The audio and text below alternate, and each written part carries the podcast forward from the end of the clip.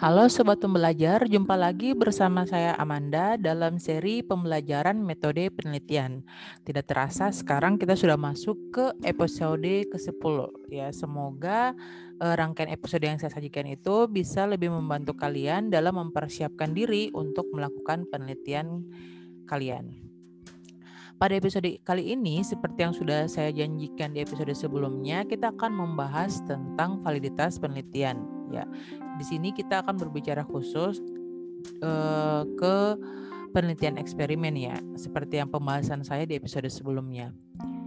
Jadi penelitian eksperimen ini dia memiliki karakteristik tersendiri dalam penelitian kuantitatif ya. Kenapa? Karena variabel bebasnya itu berupa perlakuan yang akan dilihat pengaruhnya terhadap variabel terikat atau variabel dependen. Sehingga untuk dapat mengetahui pengaruh dari variabel bebas terhadap variabel terikat, terdapat variabel-variabel luar yang seharusnya kita kontrol uh, yang seharusnya itu dikontrol oleh peneliti. Jadi yang eh, seharusnya penelitian eksperimen yang valid itu berkaitan dengan hasil penelitian yang benar-benar bebas, yang benar-benar hanya berasal dari variabel bebas atau dengan kata lain pengaruh yang terjadi terhadap variabel terikat atau variabel dependennya itu hanya benar-benar berasal dari variabel independennya. Nah, dalam hal ini penelitian eksperimen itu memerlukan adanya validitas dalam penelitiannya. Validitas penelitian yang dimaksud yang sudah saya sebutkan kemarin itu adalah eh, validitas eksternal dan validitas internal.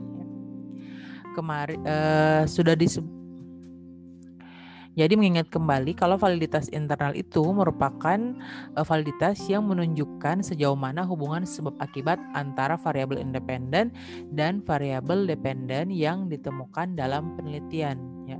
Jadi semakin bebas hubungan sebab akibat uh, dari variabel independen dan dependen ini dari pengaruh variabel-variabel lain, maka akan semakin tinggi validitas internalnya ya. Atau dengan kata lain, yang diharapkan dari penelitian kita, apa yang terjadi pada variabel dependen itu hanya diakibatkan oleh variabel independennya ya.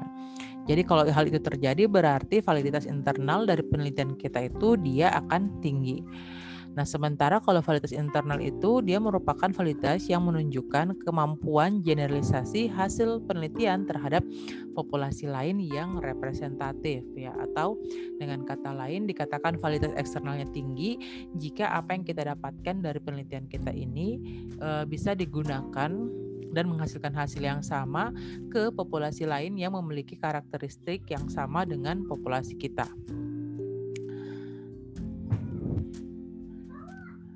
Nah, selanjutnya kita akan membahas satu persatu eh, karakteristik dari tiap validitas ini atau apa yang kita lihat di tiap validitas.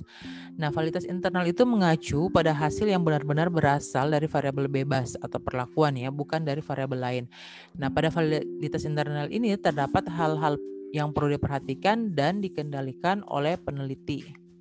Seperti yang pertama itu eh, histori atau sejarah ya. Jadi histori ini berkaitan dengan adanya peristiwa yang dimiliki masing-masing individu sehingga dapat mempengaruhi tingkah laku ya. Jadi uh, ini dia berkaitan dengan kondisi individu sebelum dilakukan treatment uh, perlakuan kita itu. Nah, jadi peristiwa ini bukan merupakan bagian dari perlakuan eksperimen, tetapi dapat mempengaruhi performa performa pada variabel bebas ya. Uh, misalnya dalam dunia pendidikan itu subjek penelitiannya kan adalah siswa.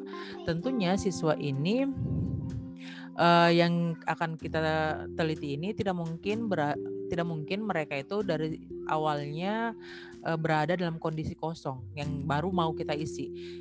Uh, misalnya kita mengajar siswa SMP ini, tidak mungkin siswa SMP itu yang mau kita beri perlakuan itu merupakan siswa yang sama sekali tidak tahu apa-apa ya. Jadi mereka uh, sudah memiliki istilahnya pengetahuan awal uh, yang sudah tersimpan dalam otak mereka.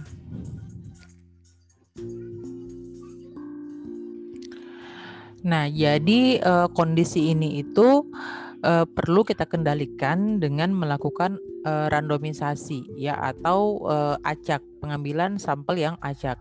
Karena peneliti tidak dapat mengendalikan adanya histori atau sejarah tersebut namun dapat mengontrol kemunculannya ya.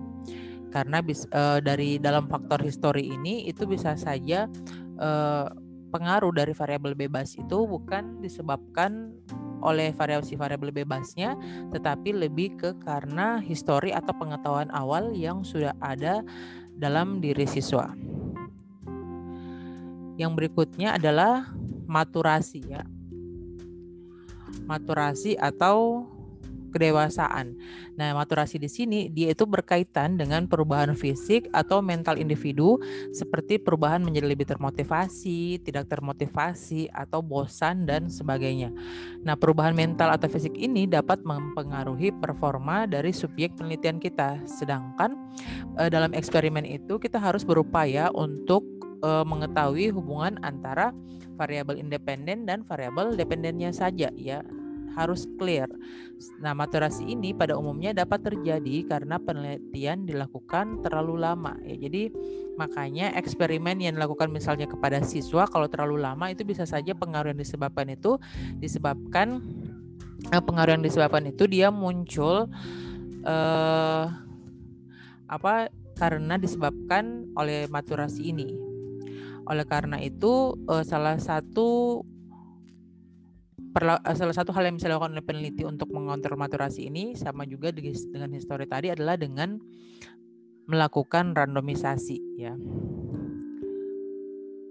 Yang berikutnya adalah testing ya. Di mana testing ini dia berkaitan dengan pengaruh pretest terhadap peningkatan post-test. Nah, jadi adanya pretest terlebih dahulu sebelum perlakuan ternyata bisa menimbulkan kerancuan. Kenapa? Karena pretest dapat diduga menjadi pengaruh terhadap perubahan hasil post-test. Nah, melalui adanya pretest terlebih dahulu, subjek akan memahami dan mempelajari materi yang akan diujikan berdasarkan hasil pretest yang dia sudah tahu sehingga peningkatan yang diperoleh dapat diduga bukan hanya terjadi karena perlakuan.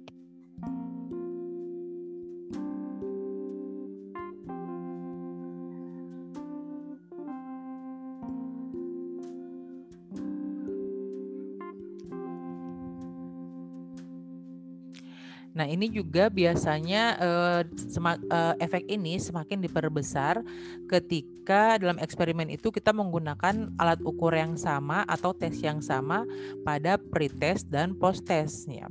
Kalau itu terjadi, maka peluang subjek untuk memperoleh hasil yang tinggi pada post-test itu menjadi besar. Akibatnya hasil yang diperoleh itu dia menjadi bias apalagi jika waktu pemberian pretest dan post-testnya itu tidak berbeda jauh Nah, misalnya saja kita mau mengetahui efek praktikum terhadap prestasi belajar mata pelajaran tertentu, mata pelajaran tertentu ya. Jadi jika alat ukuran digunakan pada pretest dan postesnya sama, maka sangat dimungkinkan subjek itu akan memperoleh prestasi yang tinggi pada saat post test apalagi eh, semua yang dilakukan pada pemberian pada saat pemberian perlakuan itu dia eh, berkaitan atau materinya sama dengan materi yang diberikan di pretest dan post-test tersebut ya. Jadi peluang untuk eh, prestasinya akan semakin tinggi itu besar sekali. Nah, untuk mengatasi hal ini diperlakukan dua buah alat ukur yang memiliki fungsi yang sama atau paralel sehingga alat ukur yang diberikan pada saat pretest berbeda dengan alat ukur yang diberikan pada post-test ya. Yang dimaksud dengan yang fungsi yang sama di sini eh, tingkat pengukurannya itu dia sama misalnya kalau di pretestnya soal nomor satu itu dia mengukur pemahaman di post test juga seperti itu soal nomor satu juga mengukur pemahaman soal nomor dua misalnya mengukur aplikasi berarti di post testnya juga soal nomor dua harus mengukur aplik harus mengukur aplikasi tapi soalnya itu dibuat berbeda ya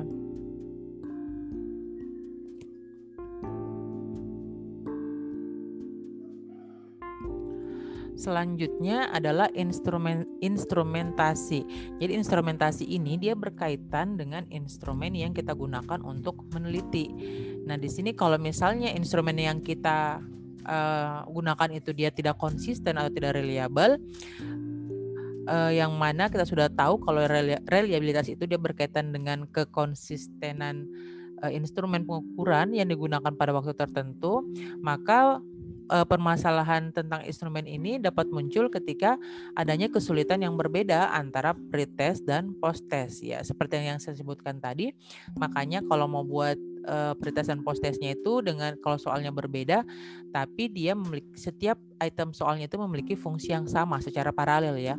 Nomor satu di pretest itu harus memiliki fungsi yang sama dengan nomor satu pada post-test. Begitu juga nomor-nomor yang lain.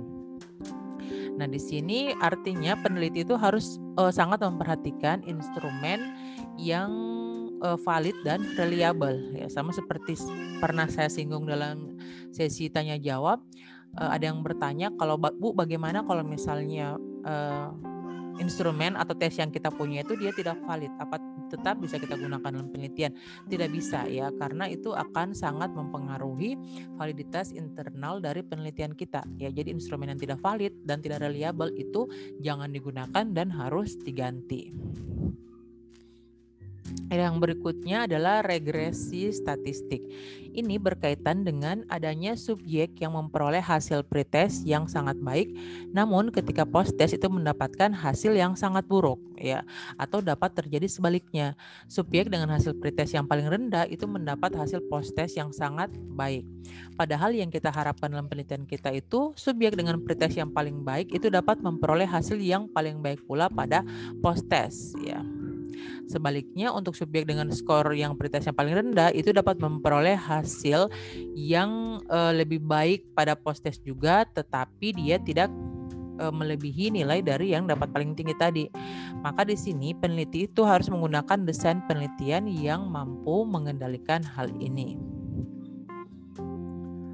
Yang terakhir itu adalah seleksi uh, selection ya. Ini dia terkait dengan seleksi subjek yang berbeda. Ini berkaitan dengan penggunaan dua atau lebih kelompok yang tidak random. Sehingga dipahami bahwa kelompok dari awal sudah menunjukkan perbedaan. Sehingga apabila dilakukan perbandingan uh, perbedaan antara dua kelompok bukan hanya dapat terjadi karena adanya perlakuan.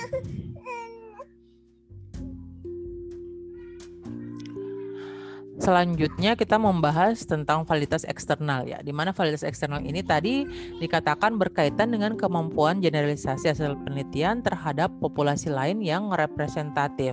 Hal-hal yang perlu kita perhatikan dalam validitas eksternal ini itu yang pertama uh, adalah interaksi pretest dan perlakuan. Nah, kelompok yang telah mengikuti pretest dapat saja mengingat soal pretest tersebut sehingga perubahan dapat saja bukan karena perlakuan.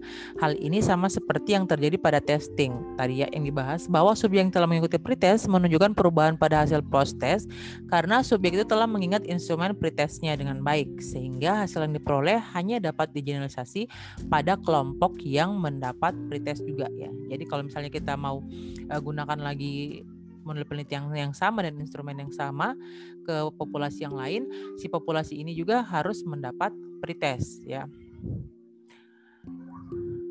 Yang berikutnya itu adalah interaksi antara seleksi dan perlakuan. Ini berkaitan dengan subjek yang tidak dipilih secara acak sehingga membatasi kemampuan peneliti untuk mengeneralisasi karena e, keterwakilan sampel itu dipertanyakan. Ya. Jadi makanya ini harus e, randomisasi dalam eksperimen itu merupakan faktor yang sangat penting. Yang berikutnya adalah spesifitas variabel. Ini mengacu pada fakta bahwa suatu studi yang dilakukan dengan subjek yang spesifik, penggunaan instrumen dan pengukuran yang spesifik, serta pada waktu yang spesifik dan keadaan yang spesifik itu eh, bisa saja tidak bisa kita gunakan untuk menggunakan eh, pada subjek uh, instrumen atau waktu yang lain ya. Jadi makanya ini dia mempengaruhi dari validitas eksternal penelitian kita. Yang berikutnya adalah pengaturan reaktif.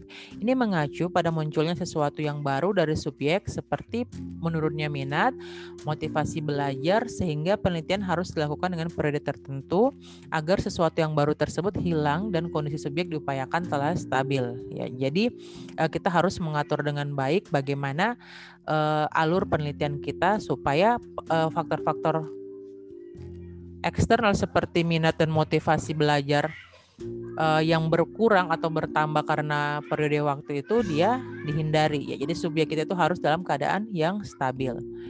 selanjutnya adalah intervensi perlakuan jamak. Jadi ini muncul apabila subjek yang sama menerima lebih dari satu perlakuan.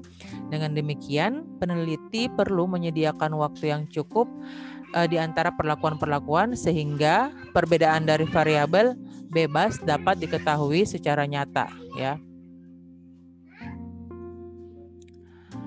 Yang terakhir adalah kontaminasi dan bias pelaku eksperimen.